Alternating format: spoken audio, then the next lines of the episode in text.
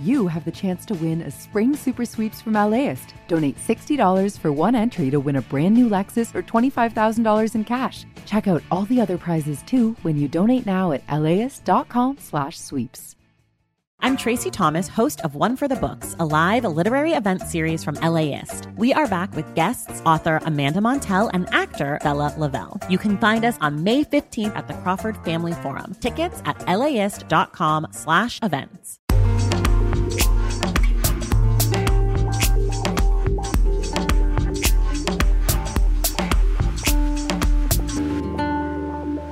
LAist Studios.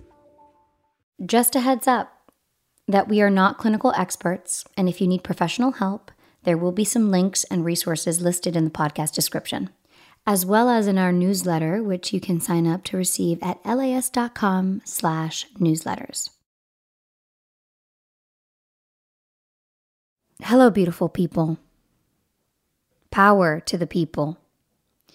This month is a very special month because it is Mental Health Awareness Month.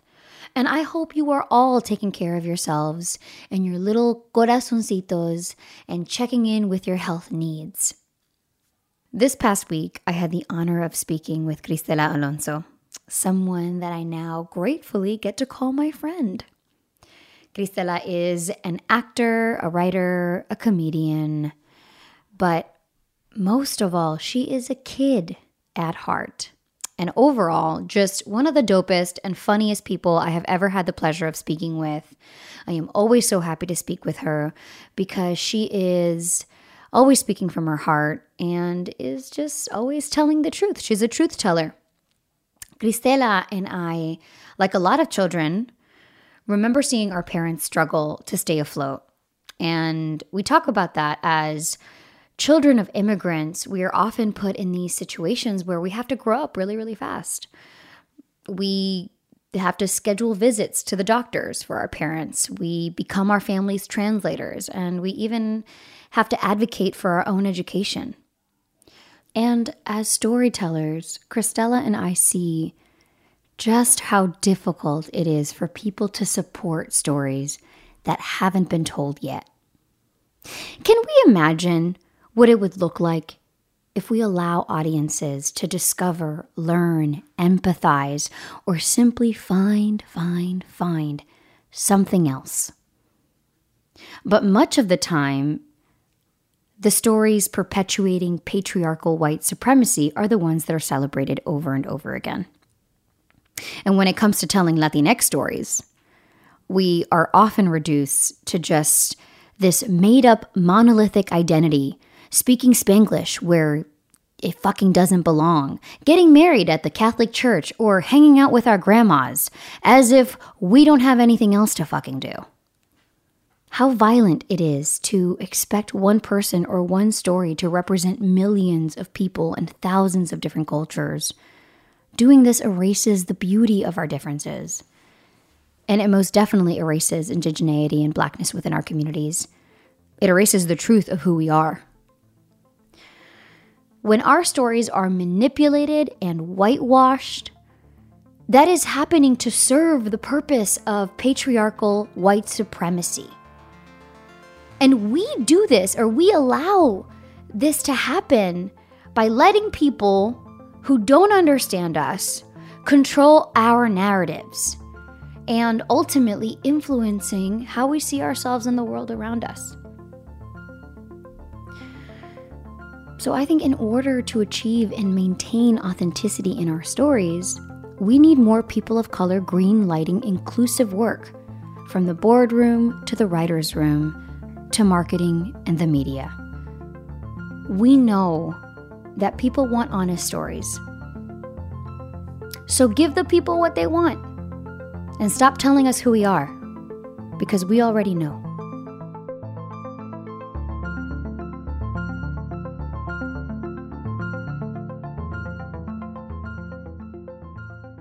Cristela, thank you so much for being on my show. I I wanted to first of all, I love talking to you. Like, eh, like since I met you, do you remember when we met? Yes, absolutely. Oh my god, yes. It was a panel.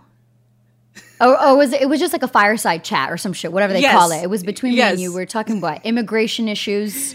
Yes. and you were leading the conversation and i was like i was so fucking scared um to meet you first of all like seeing your stand up like i fucking thought you were hilarious admired you so much felt so seen in your work even though we we like come from like different experiences. Obviously you're chicana and, and and and mexicana and i'm i'm from colombian uh uh, heritage and I grew up in the East Coast, like seeing your work it's just like something so familiar to me and it just made me feel so proud to be a latina and it made me feel proud of my identity but it also made me proud of like to like know mexican culture and at least be familiar with it. Like all like the references that that that that you would touch upon and the way that you would speak it's just it just felt like really familiar to me and i just want to say thank you because you just have opened so many doors for all of us and you've always been so outspoken and such a fucking badass. And anyway so uh, so all this to say that i thought and also you were i mean just on such grown-up shit you know what i mean? Like you had created your own show right? You Yeah. had written starred and produced and and all this stuff. You had your own fucking show. You went on stand up and you go on stage all by yourself and you tell all these jokes and you tell everyone shut the fuck up and so I'm like, she's so grown up. And then I met you, and I'm like, she's a kid. She's a fucking kid. like she is not grown up. Like we can be friends, and this is all great. Um, but but not only that, like I was just yeah, I was just intimidated because you were just on your on your game, and I just I wanted to be like you, and I and I admired you so much. And then when we went on that stage together, I had one of the best conversations that I've ever had on those panels and those chats uh, with anybody. And Oh, thank you. and being considering myself your friend yes. and you are a friend. Okay, okay, good. yes, you are a friend. is is a highlight um, in my life. I just want to tell you that. Thank you. You know, I and I have to say, I I felt the same way about you. And actually, you know, it's it's funny because look, we both do a lot of panels. We both like live in this world where we can talk about issues, things that we're thinking about, and we're very lucky to get that uh, invited into that space where we can talk like that. But you were someone that in a weird way felt very authentic speaking about stories. And I think that, you know, it's kind of like how they say game recognize game.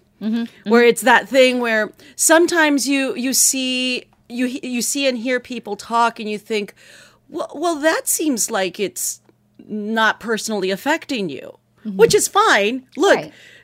doctors, researchers, scientists, they're not they're not married to the data that they find. But let's face it, um, there's always a connection.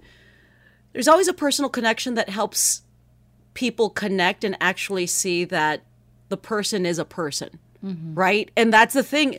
You don't find that very often. Mm-hmm. And with me, I remember when I met you, I totally, first thing I thought was, now, I don't like many people, but I like her. Oh my god, I felt that. I felt that. I felt that. I felt that. Yo, I was like at the end of it, I was like, "Do you think this is like a uh, like a respect Mija situation? Like, am I?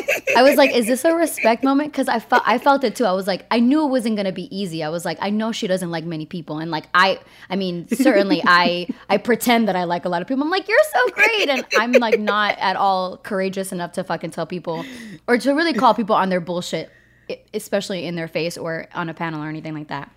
Oh, I always say I will not say anything behind your back that I won't say to your face. Oh, I, I felt, I believe me, I knew that. I felt that coming in. I was like, I really hope she likes me. But I, I totally felt like you, like, you were like, okay, approved.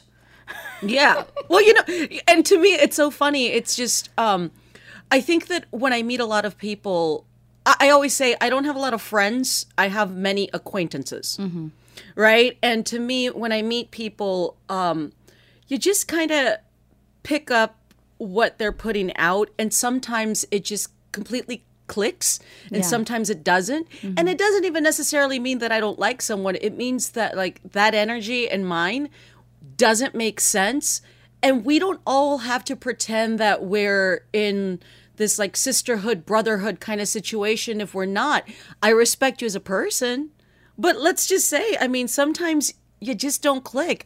But that's what makes it so special when you find the people that you do click with. You know, you get so excited because you're like, oh, this one I don't get to see very often. You know, yeah. It's kind of like when you when you go to a department store, like when you go to like a Ross or a Marshalls or something, and you find something that's on clearance for like nine dollars, and it's like super designer and it fits you, and you're like, oh, girl, I want today. Like that's how it, that's how it feels.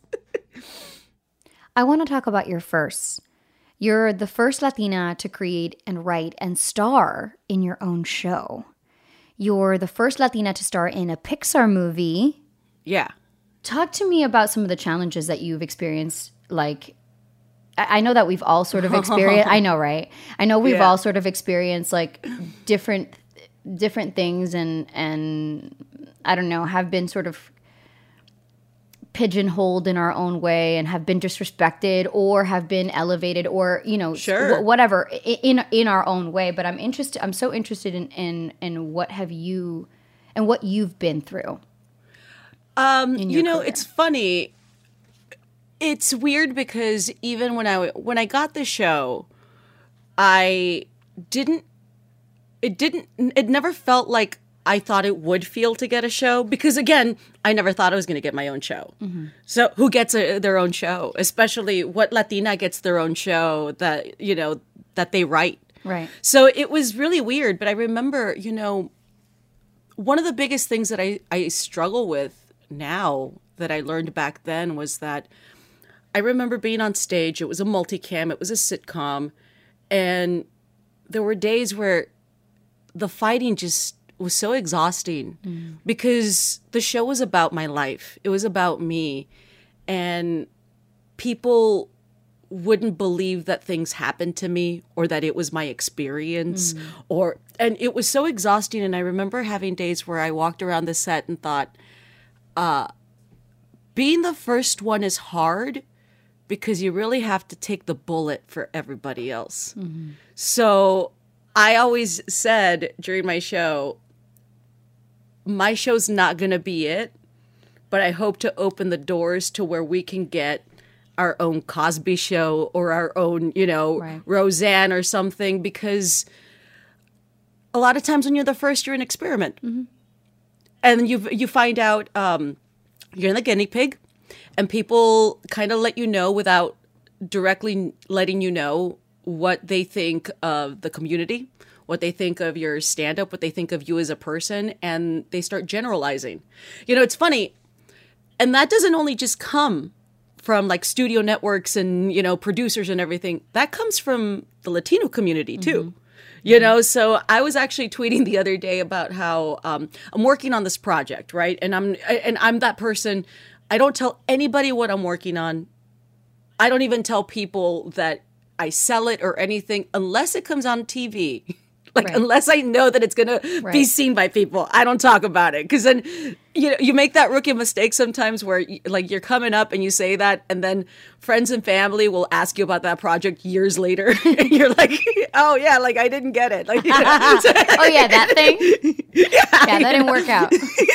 So so it's this thing where i was talking to my friend about this project that i'm working on right now and i told her the first thing i think is i don't even have the idea fully fleshed out and the first thing i think is man there's going to be so many people in the latino community that think it's inauthentic already and the world doesn't even exist right but it's because I went through that with my sitcom. Right. You know, we were talking about. She was telling me the story about how, um, you know, I was telling her people. Like, there were a lot of when you don't have representation, you have to be perfect. You have to be. Uh, you have to appeal to everybody. Right. You have to appeal. Like, first of all, I say it time and time again. Right. Latinos are made up of different countries yes right? So it's this thing where I, I don't know. Y- Your family's Colombian. Mm-hmm. I have no. I'm not familiar with be, like being Colombian. Right. I would never write a story about someone's Colombian story Right. because I don't know it. Right. Yeah. It's it's like it's it's impossible to think that one person or one person from the Latino community can represent an entire community. But that is the only thing that white people allow us and then Yes. and then subsequently what Latinos allow us because because there's not enough storytelling. There's not enough representation. Yeah. So when you're out there, they're like, okay, let's see, do it, do it for all of us. And it's like, no, bitch, I can't do it for all of you. it's so true. I can't. Every, because we only because we see that we only get such limited opportunities that you want every opportunity to be perfect. You know what I mean? It's it's just it's that thing where you're like, it, it was that thinking where if I I remember thinking about this when I had my show. When I had my show, you know, I kept telling people if this show doesn't work out, it's going to be years before they really try to invest mm-hmm. into another show like this. Right. You know, because it just because they always say, "Well, we tried it." We tried it. Yeah, You know, it didn't work. tried It didn't. It didn't even appeal to the Latinos. yes i and i remember and it's funny because again with my show um you know we i used to talk about this a lot where the assumption my show was in english it was on prime time it was on abc friday nights and the moment that they learned that i spoke spanish get out of here it was done all the interviews all the, uh, the promo everything i had to do in spanish you know and i was trying to explain to them that's not going to work Right. Th- th- you have to appeal to people that will watch my show. You're not gonna. Yeah, I was trying to explain to them, like, who do you want? Do you want the Univision like Telemundo crowd? Because let me tell you, on a Friday night, if I'm watching a novela, I'm gonna watch the novela. That's like we're leaving into the weekend. Like you know what I mean? Like it's gonna end good. Like you know. So it was this thing where I, I even talk about how. uh I I've talked about it before where it was like my show came out on the same year that Jane the Virgin came out, and Gina, uh, I don't Gina can't speak Spanish, Yeah. so she was allowed to do promo in English because that's her language, allowed. Wow. You know what I mean? Like Right. with me, Spanish is my first language. So the moment that they find out that it's Spanish, I have to do all the Spanish stuff, you know? And it's just like, well, but but why? You know what I mean? It's it's not my fault that I speak Spanish and you know, it's not a gift that she can't speak Spanish. You know what I mean? So it's so weird. And, and that just shows you it's nothing to do with her or with me. It's the powers that be above that kind of sum you up. Right. Right. They're the ones who who who decide like who you're going to appeal to. And if you speak Spanish and you have that connection, then they say, "Oh, great. That's that's what that's the the thing that we haven't figured out because we don't speak Spanish and we don't know this market." But surely if we just dump all this shit on her, she's going to figure it out and that's just going to Yes. work out. Yeah, that, and that's not how it works. No, it's weird because when you're like for me, I you know, I'm not, you know, I have brown skin. Mm-hmm. And for some reason in this job, in this world, people think that if you have brown skin, you have a, a secret tunnel to connect with people around the country that look like you mm-hmm. where they don't have to promote. right. Cuz it's like you just tell like tell your network and you're just like Right. Univis- Univision's got it. Bitch, have you met the people at Univision? they don't got it. I'm like, you know what? you think I speak Spanish? Univision doesn't think I speak Spanish. No, Univision will laugh at you. Okay?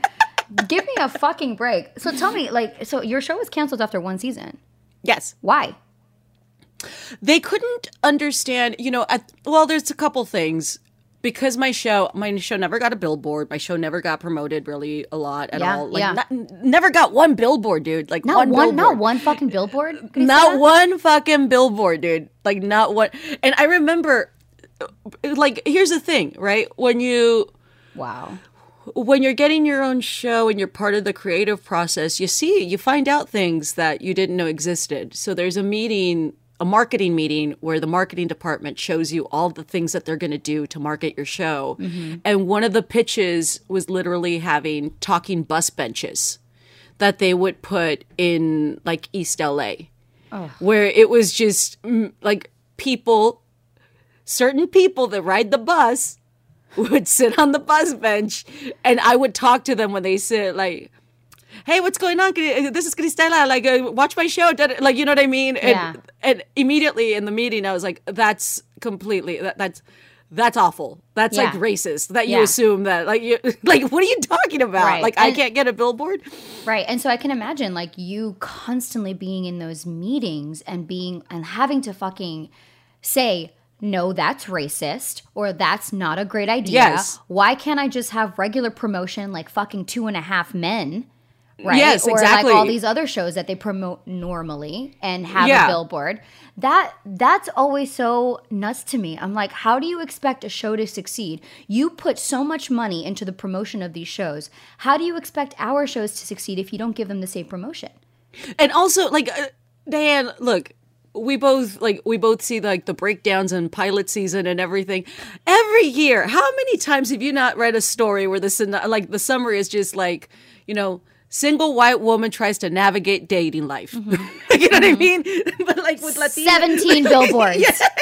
17 billboards of this like white lady fucking her students, like the teacher. She's gonna come and get you. She's she's confused. She's bored. right, right. She's got D's to give out. Like you know what I mean? It's just like so weird. Like it's a, and for you know, uh, my friend Steve and I we we joke about how um, for some reason we get we get into uh, seeing one narrative out there that you know it's hard like uh nobody would assume that I like music or that I'm into sci-fi or mm-hmm. something mm-hmm. because for some reason we're not at that point where Latinos are allowed to like sci-fi or have anything or have a story where we're not like in every episode like we did not come to this country to not eat this banana split. Like you know what I mean? It's just like it's always the same thing. Right. What why do you think that is? What why don't why can't they see us like just living? I think it's because honestly, I think it's part of uh, it's part of the industry's fault in the stories that they have helped create with the characters they have helped to create. You know, when uh, when I was casting the sitcom, I was in every audition. And I remember see I like I sat there and I read everybody's resume as they came in and I like everything. To me, it was so important for me to be in that room because again, Latinos are different. So my family was Mexican American, so I wanted somebody that could have the Mexican American tendencies that I grew up with. You know what I mean? so course. it's you know so and I remember seeing these like uh the credits most people, I'll say 90% of the people that came in didn't have sitcom experience. Everybody, like a lot of the men had um had experience with drama where they were cops, criminals, or like detectives, lawyers, kind of like, you know what I mean? It's always Right. very serious, Right, you know? right. We're not allowed to fantasize or play. Right, you know, same thing with women. You know, it's always the same kind of similar roles for like, you know, back then. I, you know, I don't know what it's like. Things are changing.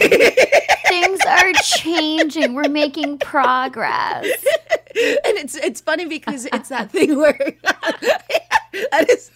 I I kind of want a shirt that says that things are changing. We're making progress, Yo. but like in a sarcastic font. Like, Totally. because that's every time they like ask us the representation question, eh, we always like have to say like, well, this is how it's been, and then we have to end end the interview like, but things are getting better, you know, like otherwise I wouldn't be doing this show right here. Like they cast me, so it's so funny. I always say, like, I always, I'm so honest. I'm like, look, this is how it was in my time. Like, I don't know what people are doing now. I like, it could be the same shit. It could be not. I don't know. Like, you ask them, you know. so it's funny. Part of the problem is that uh, we are not given the opportunity to write funny things, scary things. We're not allowed to write. It's almost like um for the most part, if this makes sense, I kind of I call it like uh I call it like agenda porn. Mm-hmm. Where it's always a story about something really dark and deep and everything, you know. And um, because somebody did that and it succeeded, then it becomes a trend. right. So how many how many how many of us have seen like how many of us have auditioned for Latino comedies or comedies that have a Latino character that's actually like a like a character And it's like, a real person. Yeah, and it's like written well and it's actually funny. Yeah, no. yeah, no. you know. So it's really hard. I think that's one of the problems is that you know Like not enough This is- joy. uh, yeah yes but you know um my what is it? Uh, I I used I say this all the time. When you look in Hollywood, sometimes you kind of see with Latinos, we were around from Mayan and Aztec times. Then we died. We all hibernated for hundreds of years. We were never around during Shakespeare. We were never, we don't know who Jane Austen is. We don't know shit. We were just hibernating, you know? And that we weren't even around in Woodstock, Bro. you know? And Or then, the yeah, the 50s, nothing. like, we got La Bamba, right? like, like, like, you know And then mean? because Ritchie Valens died, we died with him. It was like, Yes. sorry. yes, yes. And then in the 70s, we came back to be like uh drug dealers and the guys on the streets and everything. You know, and, and, like you know, and it was really weird. Obviously, look, I'm saying this. It's an exaggeration, people that are listening. I'm not saying everybody, because then I know how people are. People will go online and say, You forgot so and so. I'm not talking about everybody. I'm just talking the majority of people. But it's true. It's just where where were we like i went to college and took a shakespeare class and like it was this thing where i'm like i don't know why i'm doing this you know even mm-hmm. the teacher was kind of like well you know what I, mean? What part what part can we possibly give you? I know it's that's why to me that's why like when hamilton came out and i saw it at the public theater before i went to broadway i was like yo they're brown and no one gives a shit like, you know, Right. you know what i mean It was Yeah. like, the schuyler sisters don't have to look identical and we don't care Right. like you know what i mean oh that was such a big deal for me It was a big, deal. big deal It was a big deal. It's like seeing us like like you fu- like you fucking don't look like history looks. You fucks. Yes. Why are you over here pretending like no? Everybody was do, with the first one, Jesus playing us with Jesus. Talking about Jesus was white. Jesus was not white. Que pena. Pero Jesus was not white. I, dude, brown people didn't even exist in biblical times. It's so fucked. They're they're pl- they're they've been playing us, but now, now things are changing. it's so dumb. Things are changing for the better.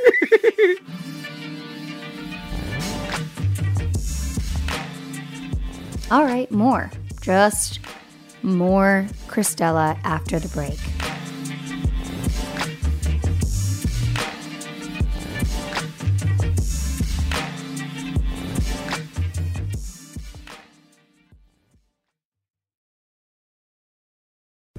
Imagine if you could charge your electric vehicle at the places you already love to eat, shop, and play. Whether you're at the movies, on your weekly grocery trip, or running errands at your local mall, Volta EV charging stations are built around your day to day and located in your community and nationwide. All you have to do is check in, plug in, and go about your day. It's EV charging made convenient. Download the Volta app to find your new favorite place to charge.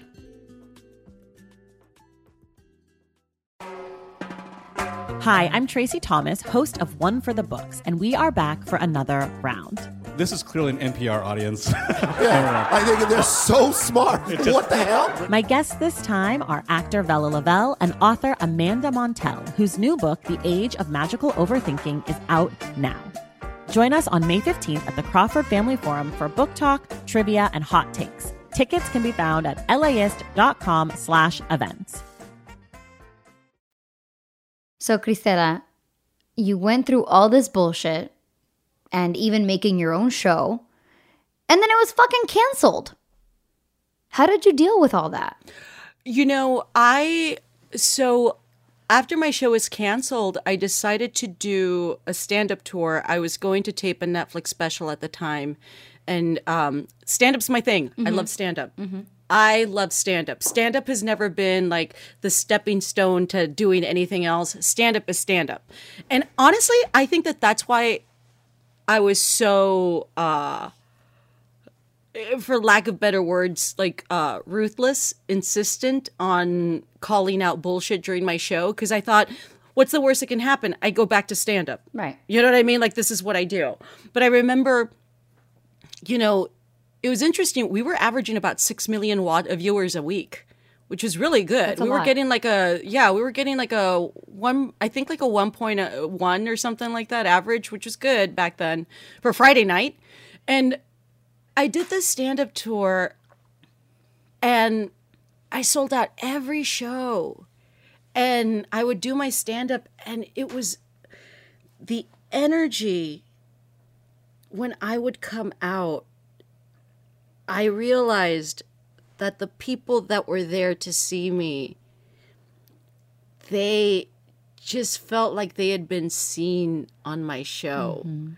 And it was something that's the research that we never get to talk about. And that's the connection that you know so many people don't get to do. You know like actors actresses directors writers everybody all of them how many of you go out and see and actually talk to the people you know and connect with them to see what they want to talk about? What it like how they react to it.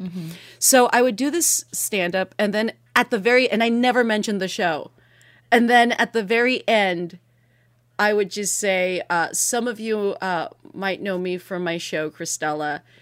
And the audience would erupt and they wouldn't stop like from just for for like the longest while they just could not stop cheering. And it was in that tour that i realized that the people that got the show they they weren't like people didn't know they existed. And it was i didn't know they existed. Because mm-hmm. again in that world ratings don't show you how much people love your show. They show you how much people watch the show how many people watch the show but they don't show you the amount of love that they have for something. You know that's something you can't see. And i did this tour and i called it like a thank you tour because I was thanking everybody that had watched my show. And I did meet and greet after every show, and I still do a meet and greet after every show. You know this. I know you And do. like- I know you do. I feel bad cutting the line like, sorry, sorry. sorry, I'm just gonna say hi to Cristela. They're like, who the fuck is this bitch cutting the line? You know? and I I th- I do a meet and greet, and I during that tour I thanked everybody for watching the show because I knew that they were the ones that allowed me to stay on the air the entire season. Because i mean hey tv shows get canceled after two episodes like an episode you know what i mean?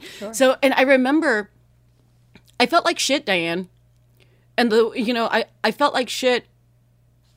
And there was a part of me at that moment seeing the- audience which by the way like people on social media will like post like i know people that i've met at the greet meet and greet lights mm-hmm. that i talk to like mm-hmm. like we're friends you know what i mean? Yeah. Bec- you know so it's that thing where i felt like shit because it felt good to see that they responded to my show but it was heartbreaking that i didn't have anything else to offer and I wasn't ready. People people kept saying like, "When's your next show? Mm-hmm. When's your next show? What are you gonna do next? When's your next show?" And I'm like, I don't have it. You know, ABC was like, "Let's go. Let, let's do another show." Like you had the show I I wanted to do, mm-hmm. and that's the thing. I'm not doing it for money. I'm doing it because I really love to fucking do this. Like you had the show that I wanted to do with all my heart. You know, so I remember that was 2015. Yeah. I recorded, I shot my special in 2016.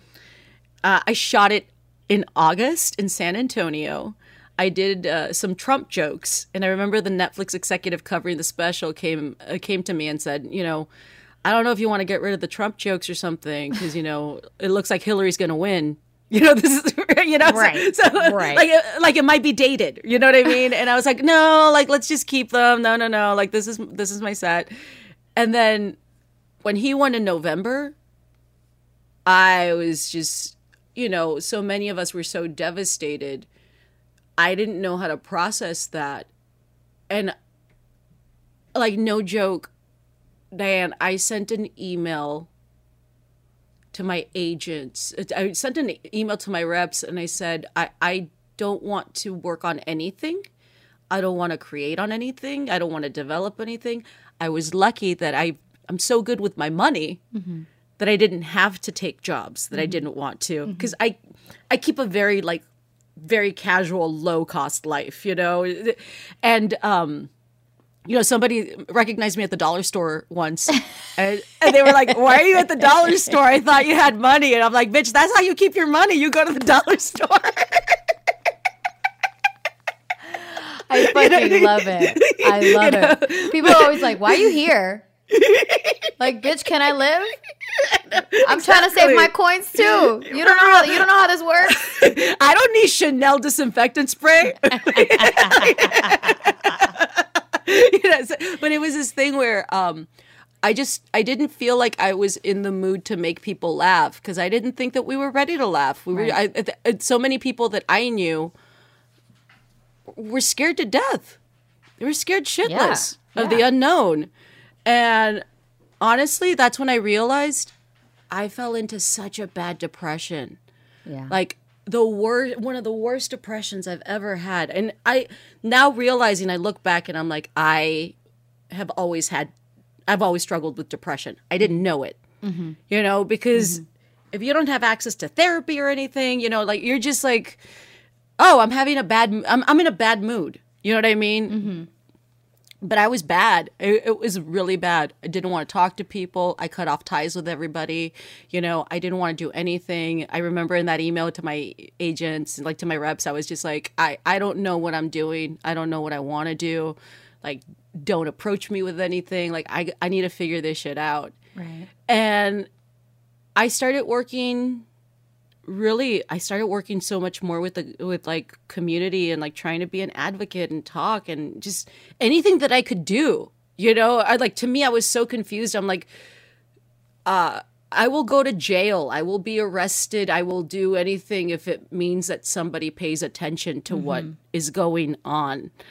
And I remember just thinking, you know, what really bothered me and this is something i think this is actually one of the moments that made me realize like i had to go to therapy. I have a psychiatrist. I have a therapy now. Like i tell people like you think having money is about having designer bags? Like i got therapy. That's real money. Absolutely. you know what i mean? So it's that thing where um remember the time when uh it was like anthony bourdain and then you know kate spade had taken their own lives and mm-hmm. everybody on social media was posting the if you're thinking about suicide call blah blah blah blah blah you know and i realized so many of the people i was seeing post that were my friends that never checked on me Oh shit.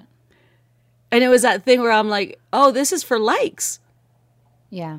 you're you, you like i'm not saying everybody Right. You know what I mean? But there were people that like I used to talk to a lot that then I just fell off the face of the earth and you know, they never noticed that I was gone. Mm-hmm. You know? And to me it was like, damn. I never wanted to like I, I've always said that uh, being Catholic really, you know, I'm like, I'm so, I would never do anything to harm myself at all. It's the mm-hmm. guilt, you mm-hmm. know, but it's that thing where I was like, man, I need help. I don't know what I'm doing and I have to deal with a lot of shit. The show, the way that I was raised, you know, because in, in, you know, so I I squatted the first seven years of my life. My mm-hmm. family, we were homeless. We lived in an abandoned diner. Then we moved into this little house, you know, so like survival was all important. Mm-hmm. And then the show, the way that I was treated on the show was the breaking point. Mm-hmm. And not just by the networks and stuff, it was by some of the writers. And you realize that sometimes the most painful thing is when you trust somebody mm. with all of you and they disrespect it so much that I felt like was I even worthy of being respected? Wow. And I'm not kidding. During the Trump presidency, the administration, that was like, I turned off everything. I mm-hmm. just didn't. I, I started working on myself. Yeah. I started like getting on meds. I was very scared of getting on meds. Uh-huh. You know, it's that stigma. What, like was, you know, what was that like? What was that like? You know, I so I went to a psychiatrist to have him evaluate me so that he could make sure so that he could decide like so that he could figure out what I had. He wasn't sure if I was bipolar or if I was like severely depressed. You know, it's like so, so he figured out that I struggle from severe social anxiety, which is why I don't go out in public a lot. Mm-hmm. It's so weird that I have this job. I love doing what I do. When I'm on the stage, I love it, but Yeah. everything off stage terrifies me. I I don't go to parties, I don't go to do like I go do the work and then I come home and then I watch Murder She Wrote. Like that's it, right? Mm-hmm. Yeah. So, Yeah. you know, it's that thing where um he told me that he wanted to put me on some meds and I was so worried. And I remember he he described it. Um he described he compared my he compared brains to circuit breakers. And he always, you know, and he was like explaining, you know how a circuit breaker sometimes you like the power goes out in your house, your apartment, and then you have to buy like a little like switch or something to kind of replace it and the lights come back on because the circuit breaker is made of different things and they all have to click together to work. It's like that's what meds are for like, you know, mental health. Right.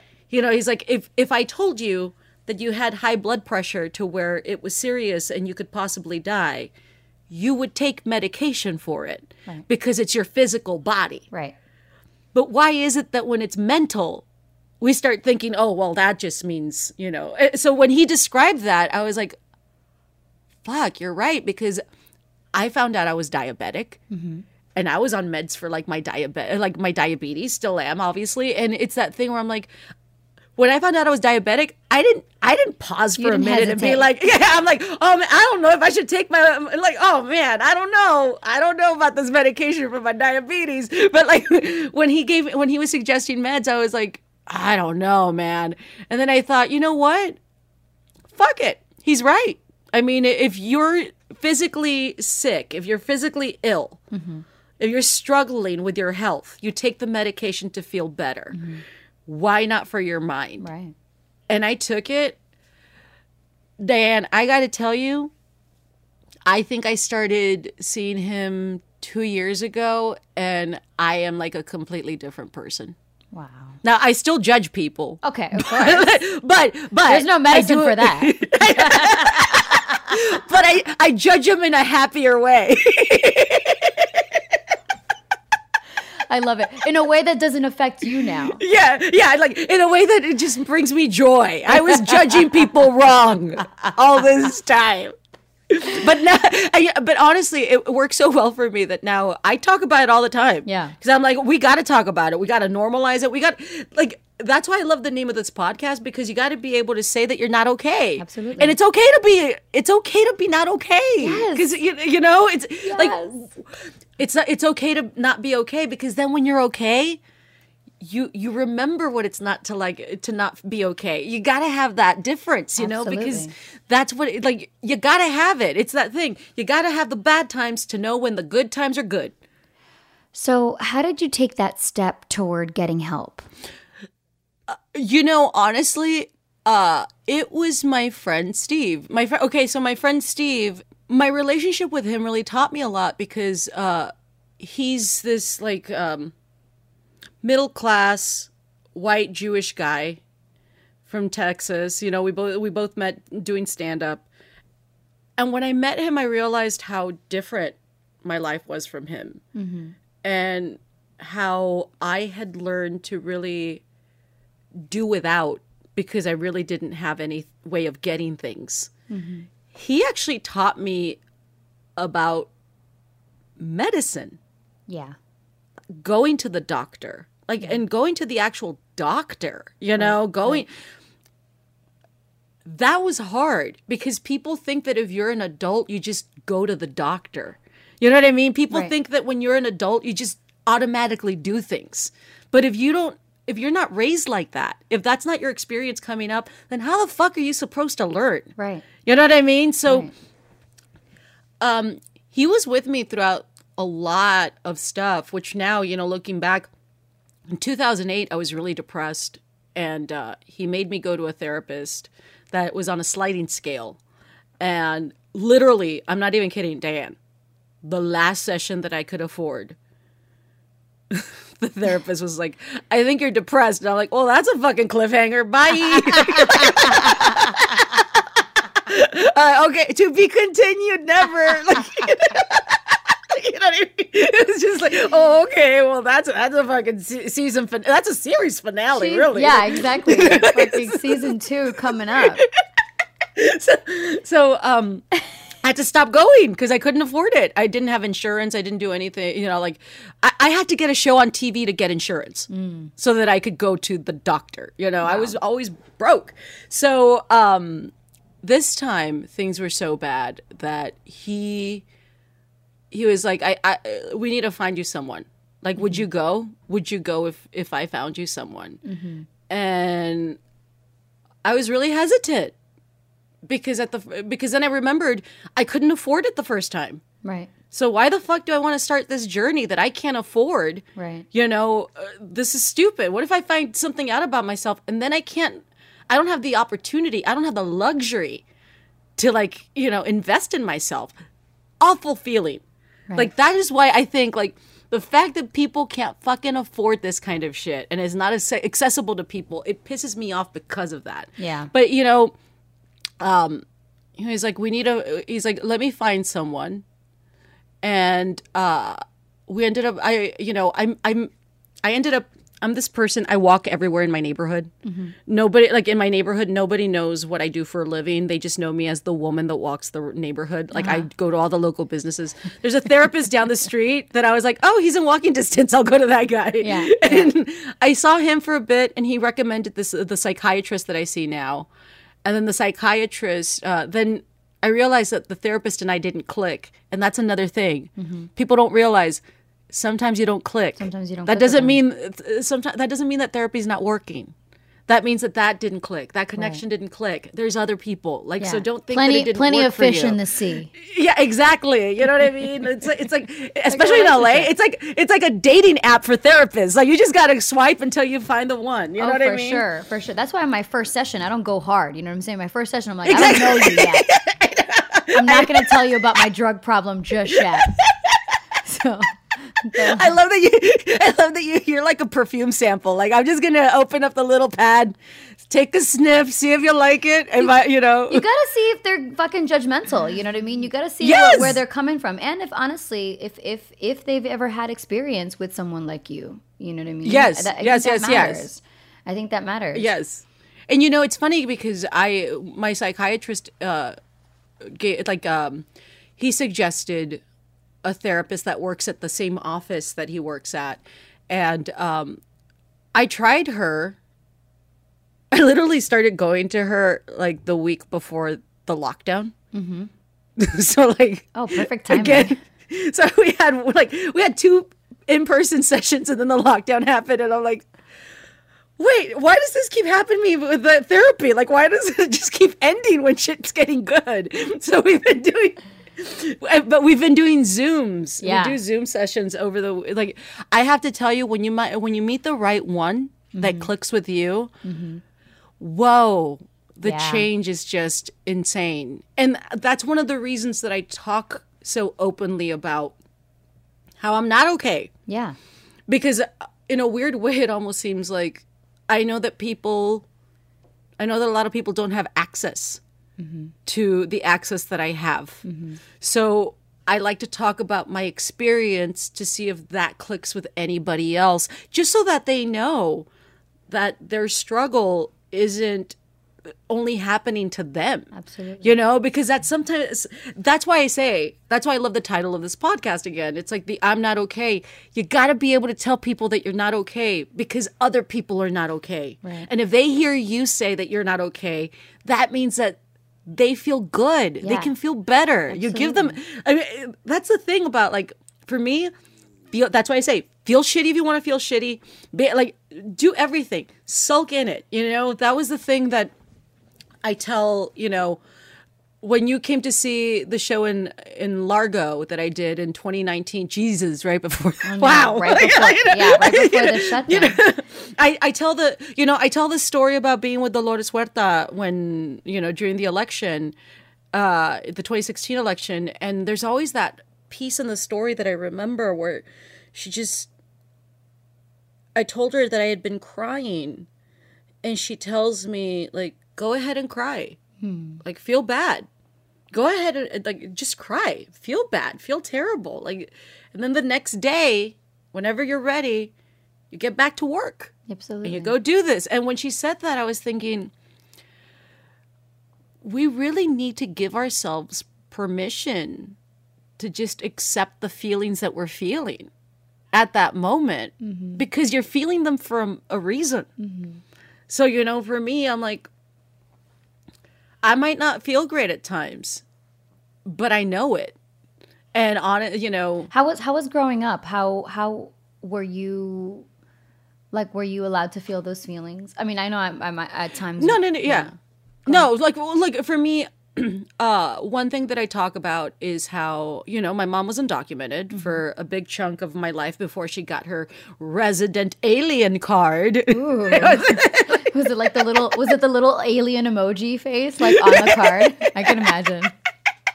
We never we never got one, so I just love that the word like resident alien was on top. Like, what the is my mommy ET? What the fuck is happening? Like,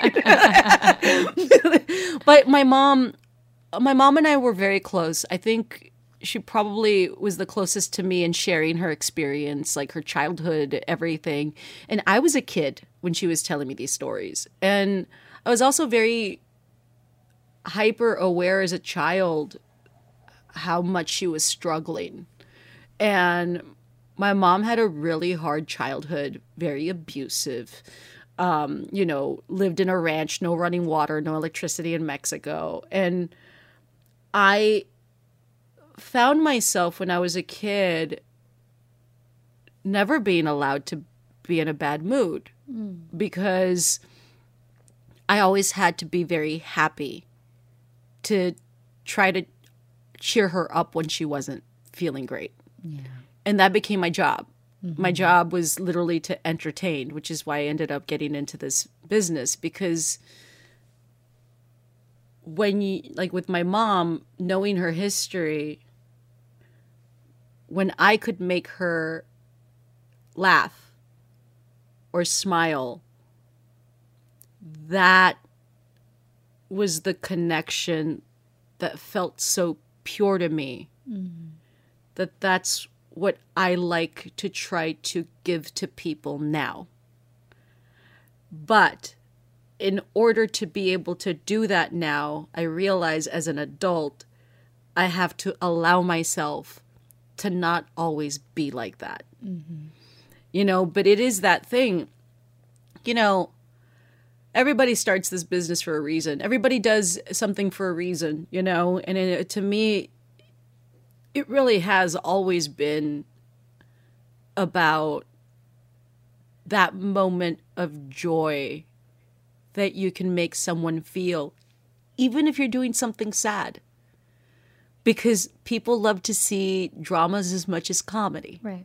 People love to feel things, whether it be happy or sad, because in that moment they suspend disbelief and they're in this world where you are what they are reacting to. And for me, that's why, like, that's why I don't do a lot of this shit. That's why I don't try to create a lot of stuff that's just like a money grab. And that's why I, I say no to a lot of things, Yeah. you know, because to me, it's just like, what's it doing? What what is this doing? And I, like i'm not saying that certain projects are you know like like beneath me or anything. I'm saying that like what am i feeling right now? What am i in the mood right now? What am i like if i'm not feeling this right now then i don't do it you know because you have to kind of really be honest with yourself. Because i tell you people people know when you're full of bullshit they might not know that you're full of bullshit, but they know that something's off about you. They know it, they feel it. The audience knows when you're not genuine. The audience knows when you're not authentic. And I'm not saying just in stand up, I mean in everything.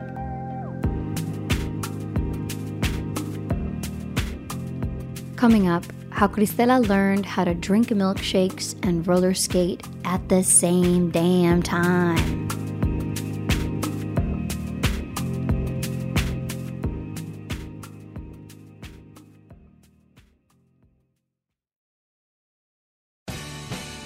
The LAist Spring Super Sweeps is happening now. You can win amazing prizes while supporting your source for local fact based journalism. One lucky grand prize winner will get to choose a brand new Lexus or $25,000 in cash. Other prizes include an electric bike from Juice Bikes and $1,000 gas gift cards. Your donation of $60 gets you one entry to win, and the more you give, the more entries you get. Donate now at laist.com slash sweeps. Cristela, who were some of your comedy heroes growing up? Who inspired you to follow this dream of doing stand up? You know, one of the biggest, uh, one of the first moments I thought that I could. Well, here's the thing. Actually, I take it back.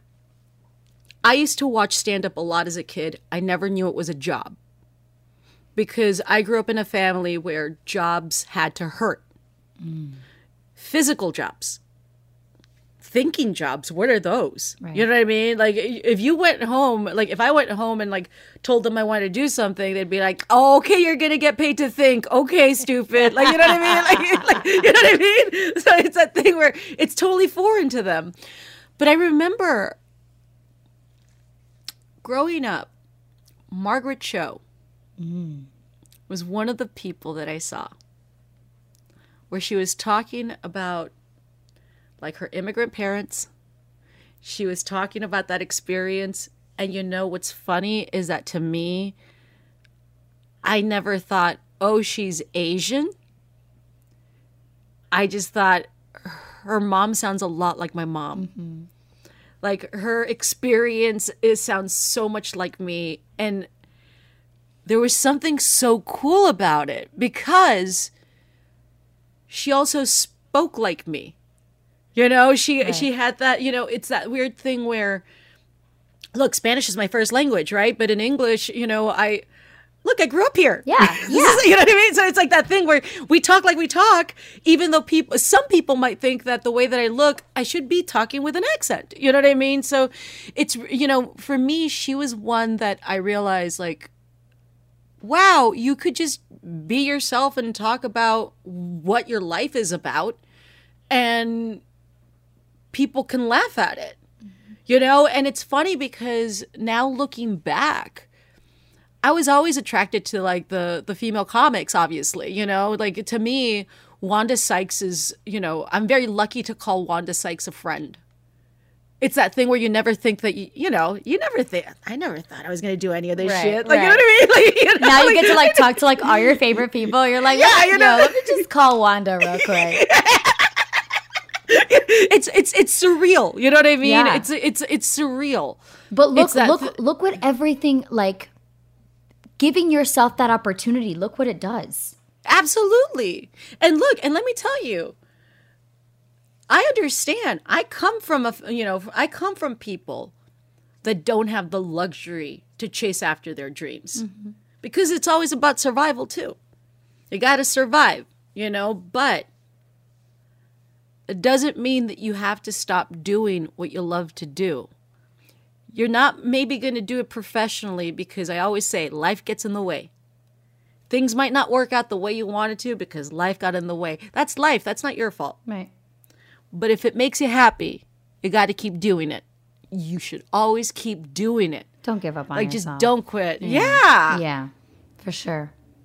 What are the, some of the ways that you practice self care and like take care of yourself, like physically and mentally, other than, of course, seeing your psychiatrist and your therapist? You know, self care is something that I really struggle with because I feel like the term has become such a a shopping option. You know what I mean? I think that it's become so commercialized that people don't understand what self care is.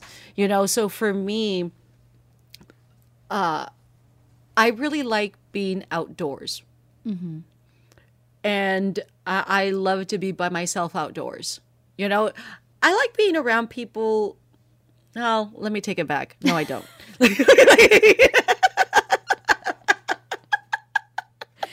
I love the honesty. You have to be honest with, with, with yourself and us. no, it's that thing where um, I love to hike.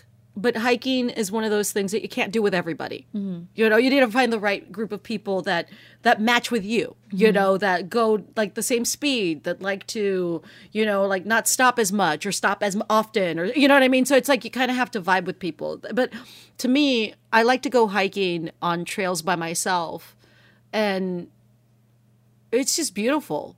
Like to me,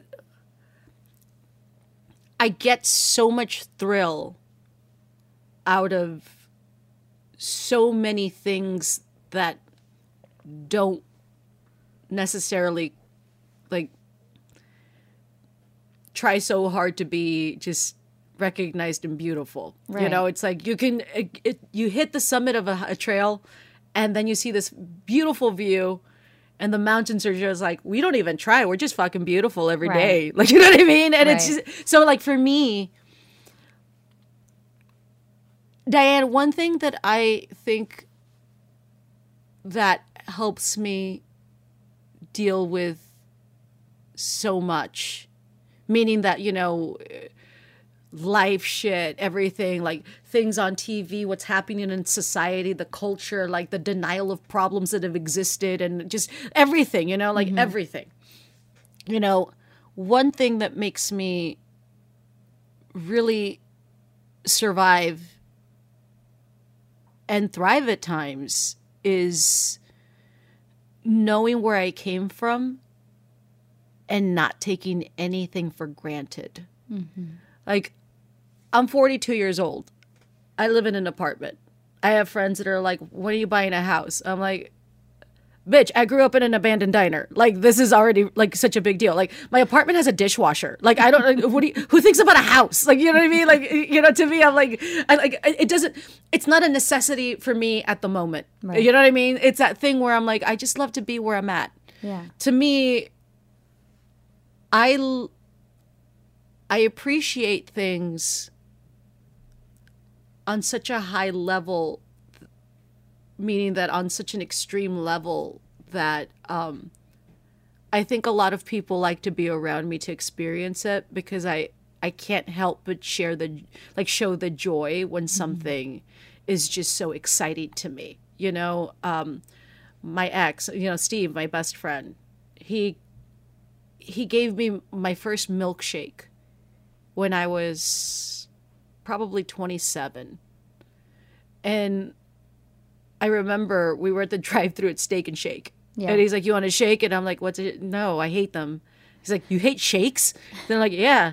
And then he's like, do you like ice cream? And then I'm like, yeah, I love ice cream. He's like, then you fucking love shakes. What do you like? like what do you mean you don't like shakes?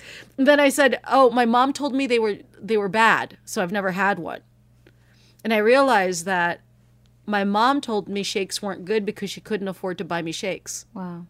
So she told me that they were they were bad. So my entire life, because my mom told me I never craved a shake, Wow. and he uh, he he got me a shake, and I tasted the shake, and it was so fucking amazing.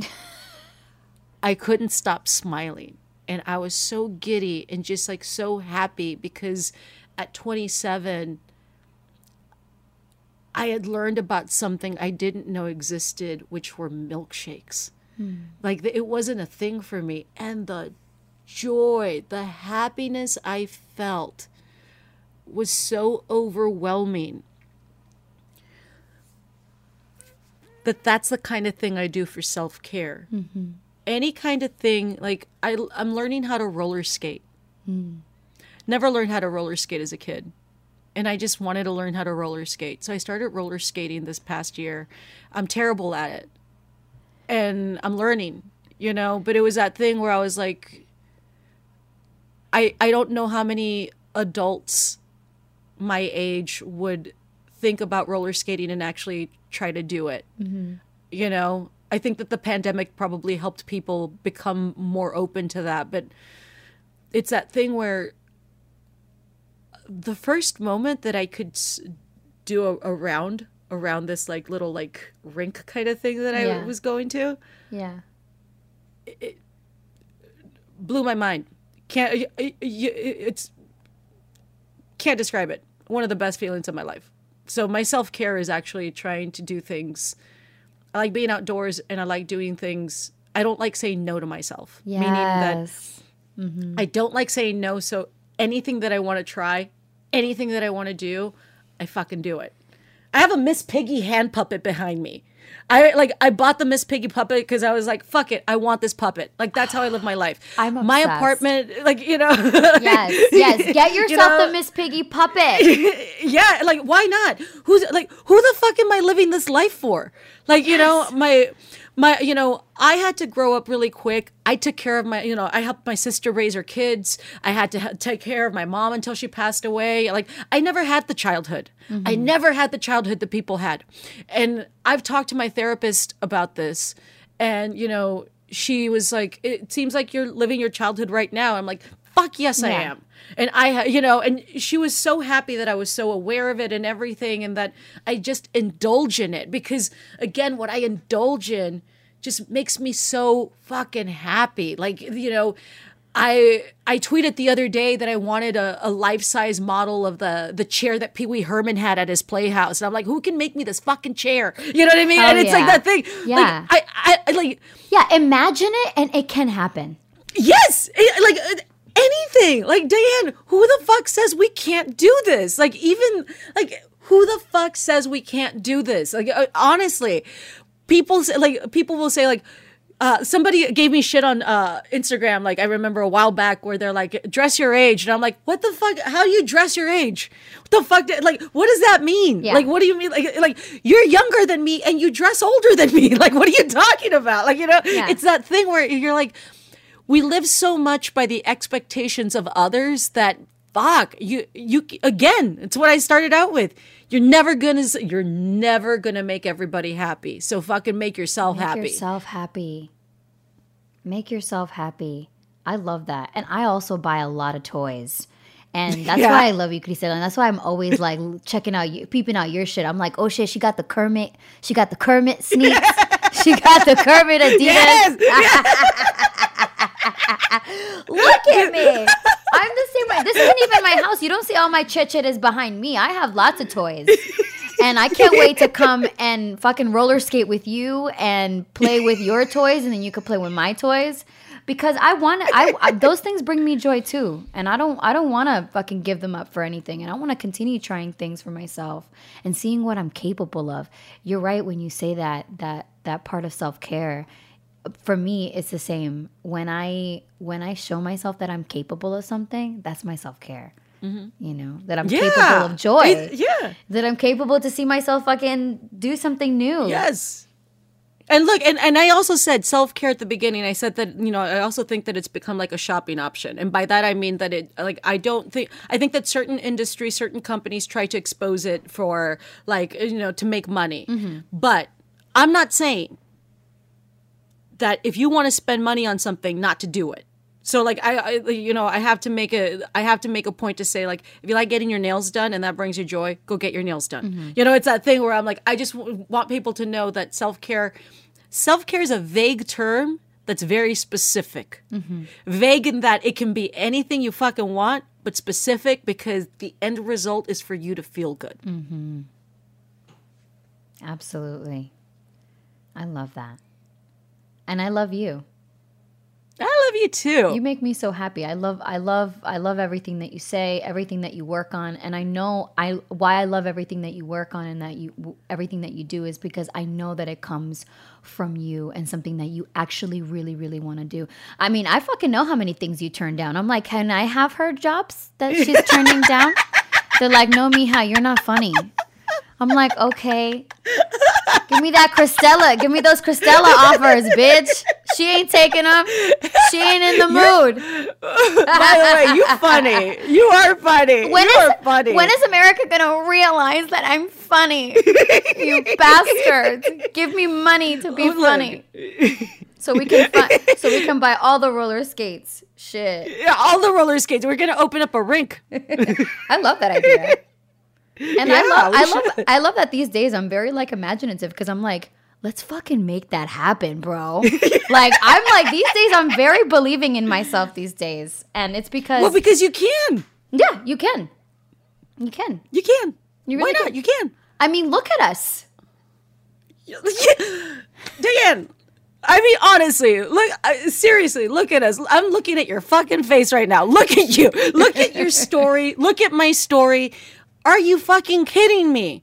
This is a perfect example of going after what the fuck you want and actually getting it to the point where now there was a part of me where I got I got to do what I wanted to do and I'm like fuck I can't believe this happened like you mm-hmm. know it it could all it could all go away and even at the end of the day I would say like I fucking did it though Yeah.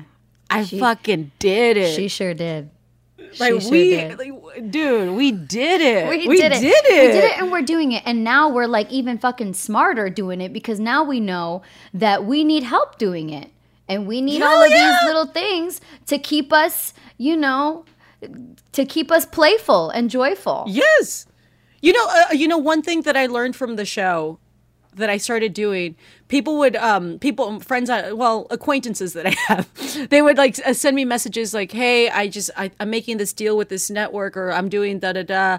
Um, they would ask me help for contracts, you know, and I'm like, okay. This is what's gonna ha- fucking happen. They're gonna come at you with this credit, and they're gonna be like, "Oh, you're so lucky to have this credit." I'm like, "That's a bullshit credit. You fucking tell them you don't want that credit because they're gonna give you the other credit." You know, I'm like, Yeah. "That's what I did," and blah blah blah, and and they will get that credit. Yeah. you know, and it's that thing, and it's that thing where this goes back to like when you get it, then you gotta share it Oh, yeah.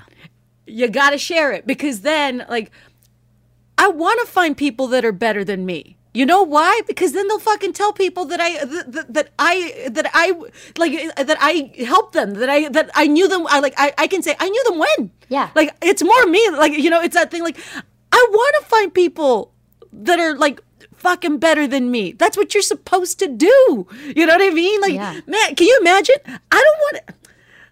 Can you imagine if I thought I was the peak of everything? Fuck, that's sad. Yeah. You know yeah. I mean? I say the same thing too. I'm like, I'm like, I love like creating and I love, I love doing all this stuff, but I want to like fucking share it too because I want to see, I want to see more people doing this work. I don't want to Yes. fucking do all of it. Jesus Christ. Yes. I mean, look, dude. I no man. Look, I, I'm 40. I'm a four. I'm I'm in my 40s. I'm Latina. I am like a week away from playing a grandmother. Like, you know I mean?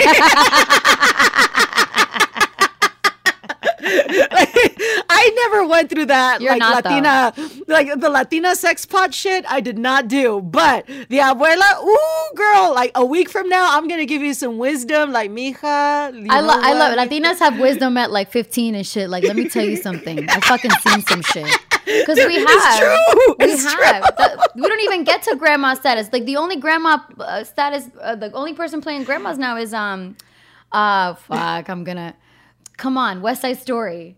Oh, Rita Moreno. Rita Moreno. She's the only one. All of us, we're still playing, and we're still playing 15 and 16. God bless us. that is you are so not true. you are not playing the grandma the uh, a a Rita Moreno is and she's like you know She's everything years old. she's everything she's every, she's everything years old so don't worry she got all the grandma parts we still get to play the young the young Honestly, weirdos Doesn't Rita just give you like hope in that thinking? Like she is like she looks amazing. She is amazing. She is just everything. Like I'm like I want to be her now. Like I want to have her energy now. oh she's great she's doing it and I I they she gives me hope Dolores Huerta gives me hope yo everybody everybody out here just like doing Dolores. it Dolores Dude, she just turned 91. Like That's like wild. she just turned 90. And she, turned and she still got time to tweet talking about y'all still ain't done with the work.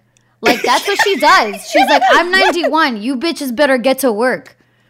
Dad, when I see Dolores, her kids will let me uh like let me like close out the night with her. They're like, "Do you have her?" And I'm like, "Yeah." And we will stay up till like four in the morning. That woman can drink. We drink. She dances. She everything. Like that woman at 91. Ooh. I love that. Oh man. I Oh, love that.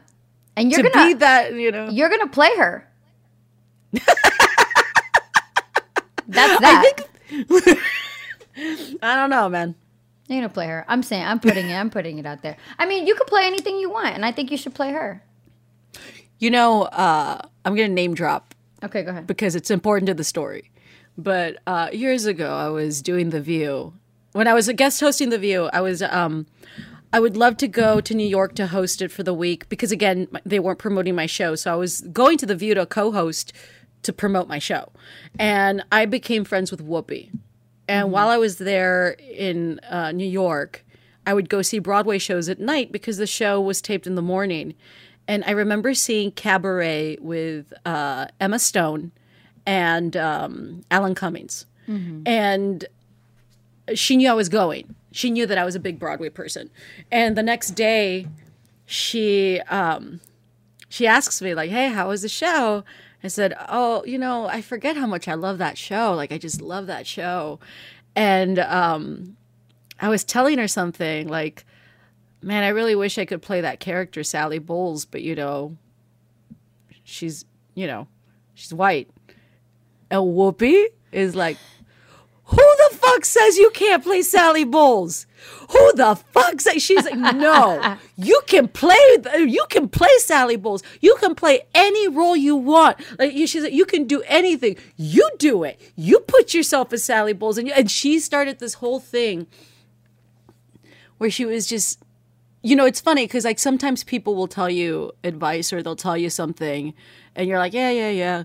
But you know, Right. There's like her because she did it her own way, mm-hmm. and she was able to pave this career out of her saying and her doing.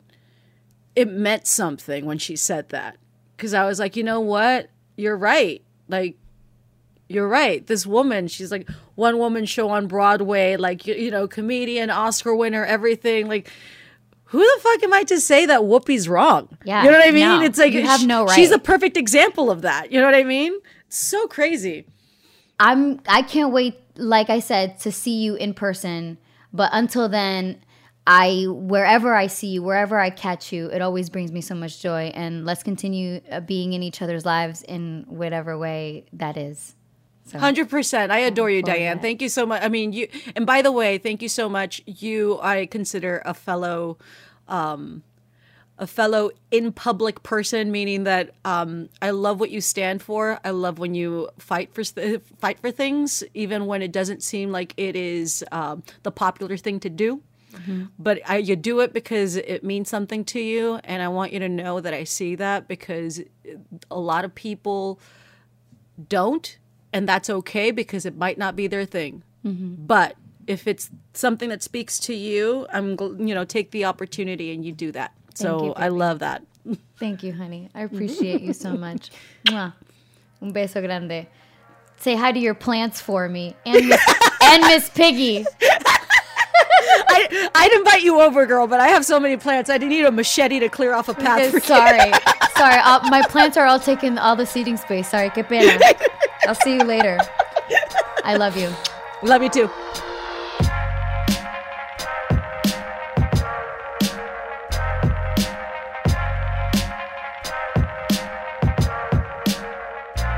Yeah, no, I'm not okay is a production of LAist Studios. Remember to rate and review our show. I just found out that it helps other people find it. So if you like it, share it with your friends. The more people we can get to have conversations about mental health, the better. If you've got a story you want to share about how you deal with mental health issues, send it my way. Record it on your phone's voice memo app and email it to yeah no at laiststudios.com. And be sure to subscribe to our newsletter to get the latest episodes with a note from me, recommendations from our listeners and our team, and listener stories. Sign up at laist.com slash newsletters. Jessica Pilot is our talent manager and producer. Our executive producers are Leo G and me, Diane Guerrero. Web design by Andy Cheatwood at the digital and marketing teams at Southern California Public Radio. Thanks to the team at LAist Studios, including Taylor Kaufman, Kristen Hayford, Kristen Muller, Michael Constantino, Robert Joe, Mildred Langford, and Leo G. And a special thanks to Brian Crawford. This program is made possible in part by the Corporation for Public Broadcasting, a private corporation funded by the American people. Additional support comes from the Angell Foundation, supporting transformational leaders, and by the California Healthcare Foundation, dedicated to improving the mental health care system for all Californians.